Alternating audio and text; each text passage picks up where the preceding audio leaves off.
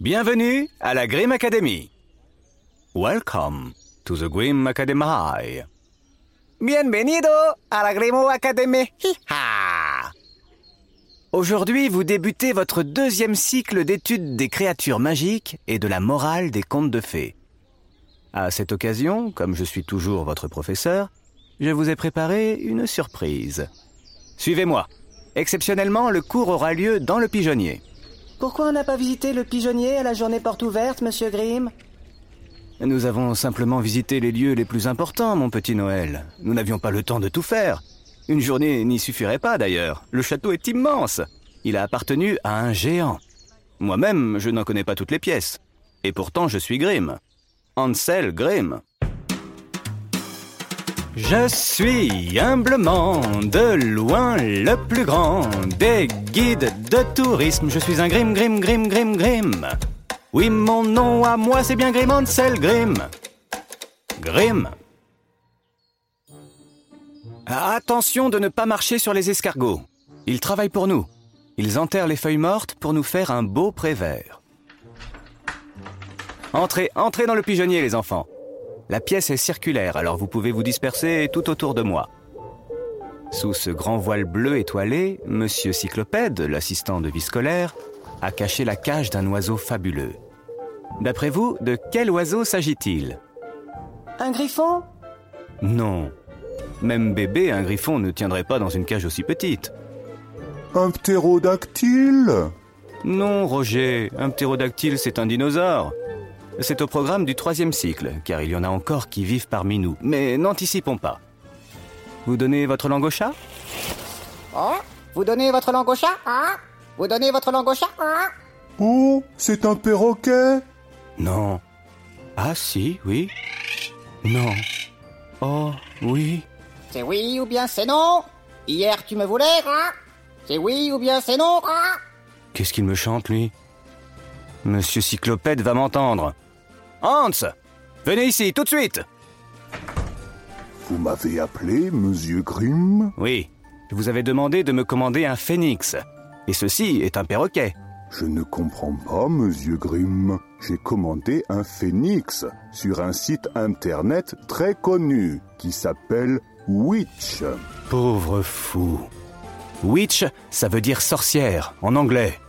Et les sorcières me détestent. Les anglais aussi, d'ailleurs. Elles vous ont joué un mauvais tour. Je suis désolé. Que puis-je donc faire Rien, maintenant, vous, tu... Hors de ma vue Tu hors de ma vue? Tu hors de ma vue, hein? Et en plus, il n'a aucune grammaire. La surprise est gâchée. On n'est jamais mieux servi que par soi-même, monsieur. C'est vous qui l'avez dit. Ouais, ça m'apprendra. Bien, nous allons tout de même parler du phénix. Un oiseau extraordinaire, très coloré, comme euh, un perroquet. Mais il a la particularité d'avoir un chant merveilleux, enchanteur. Avec ses petites pattes pourtant très frêles, il peut porter des charges très lourdes, presque 100 fois son poids. Et quand il se fait vieux, il prend feu tout d'un coup.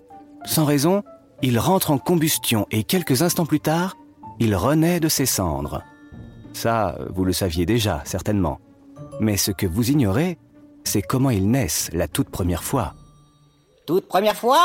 Toute toute première fois, hein Toi, tu vas retourner sous ton voile. Voilà, comme ça il fait tout noir, il croit qu'il fait nuit, il va s'endormir. Minuit est là. Je ne dors pas. C'est bien ma veine, il parle en dormant. Ouais, tant pis. Je vais vous raconter l'histoire du tout premier phénix, mais je vous avertis, elle est très triste et elle fait un peu peur. Si c'est trop pour vous, arrêtez et retournez au premier cycle. Il y a de cela bien longtemps, vivait un homme riche qui avait une femme de grande beauté. Ils s'aimaient tous les deux d'un grand amour. À leur bonheur, il ne manquait qu'un enfant, mais ils n'arrivaient pas à en avoir.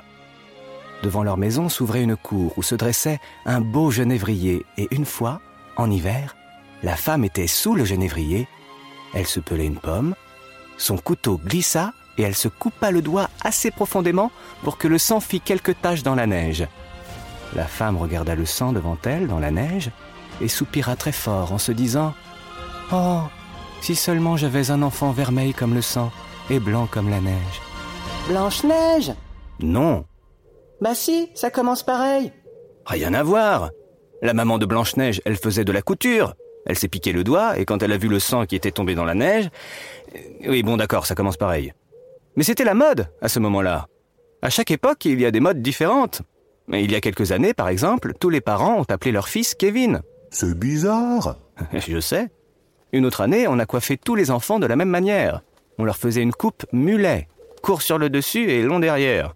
Bon, bah, cette année-là, toutes les mamans voulaient un enfant blanc comme neige et vermeil comme le sang.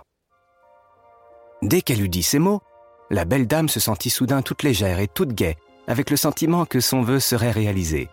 Elle rentra dans la maison et un mois passa. La neige disparut. Un deuxième mois, et tout avait reverdi. Un troisième mois, et la terre se couvrit de fleurs. Un quatrième mois, et dans la forêt, les arbres étaient tout épais et leurs branches s'entrecroisaient sans presque laisser de jour. Le cinquième mois passé, son cœur déborda de joie. Puis le sixième mois s'écoula, et les fruits se gonflèrent, et la femme devint toute silencieuse. Le septième mois passé, elle cueillit les baies du genévrier, et elle les mangea toutes avec avidité. Au bout du huitième mois, elle appela son mari et lui dit en pleurant Quand je mourrai, enterre-moi sous le genévrier. Elle en éprouva une immense consolation, se sentit à nouveau pleine de confiance et heureuse, jusqu'à la fin du neuvième mois. Alors, elle mit au monde un garçon blanc comme la neige et vermeil comme le sang. Et lorsqu'elle le vit, elle en fut tellement heureuse qu'elle en mourut. C'est fini? Non, ce n'est que le début. C'est très triste. Attends la suite, tu vas pas être déçu. Son mari enterra la belle dame sous le genévrier et la pleura tant et tant. Il ne faisait que la pleurer tout le temps. Mais un jour vint qu'il commença à la pleurer moins fort et moins souvent. Puis il ne la pleura plus que quelques fois de temps à autre. Puis il cessa de la pleurer tout à fait. Un peu de temps passa encore. Maintenant qu'il ne la pleurait plus, il prit une autre femme, bien moins belle et bien moins douce. De cette seconde épouse, il eut une fille qu'ils appelèrent Gertrude. C'était à la mode. Quant au petit garçon, le père, accablé de chagrin, ne lui avait jamais donné de prénom. Il l'appelait juste Leblanc. Ah bon Il n'avait pas de prénom. Je viens de vous le dire. Juste Leblanc.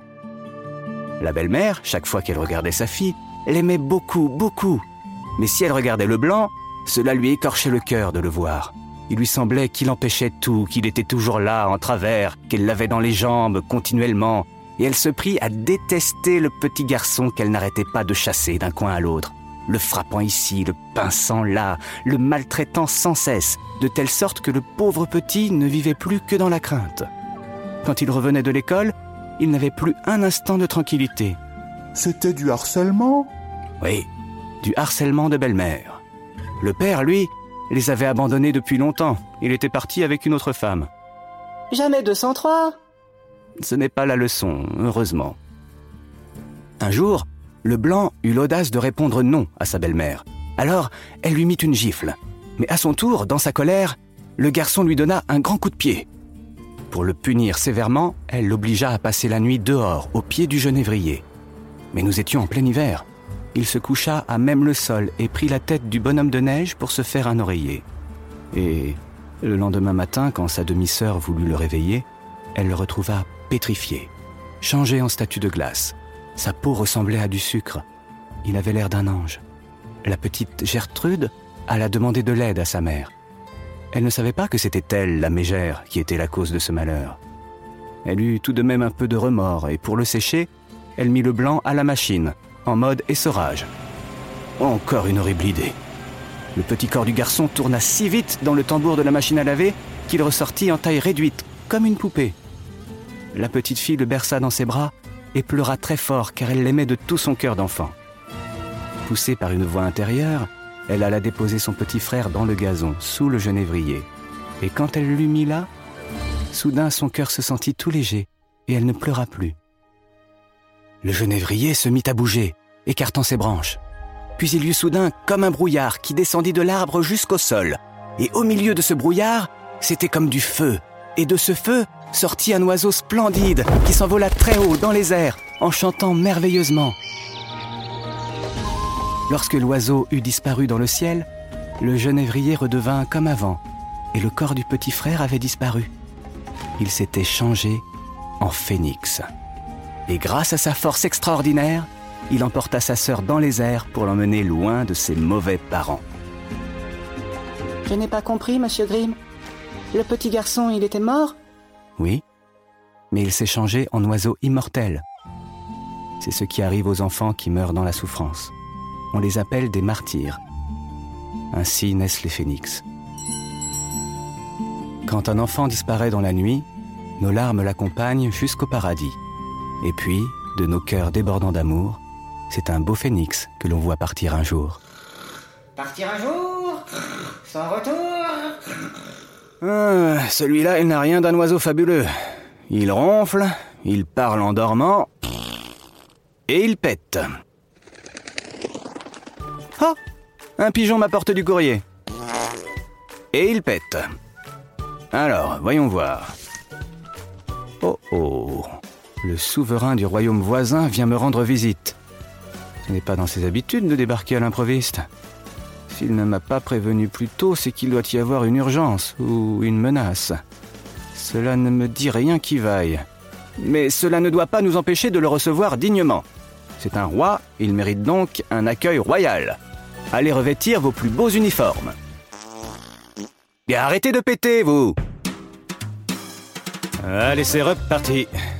Je me tiens prêt et droit. C'est toujours Ansel Grimm qui protège les rois. Je suis leur cavalier, leur fou, leur pion. Y a pas de repos pour les héros.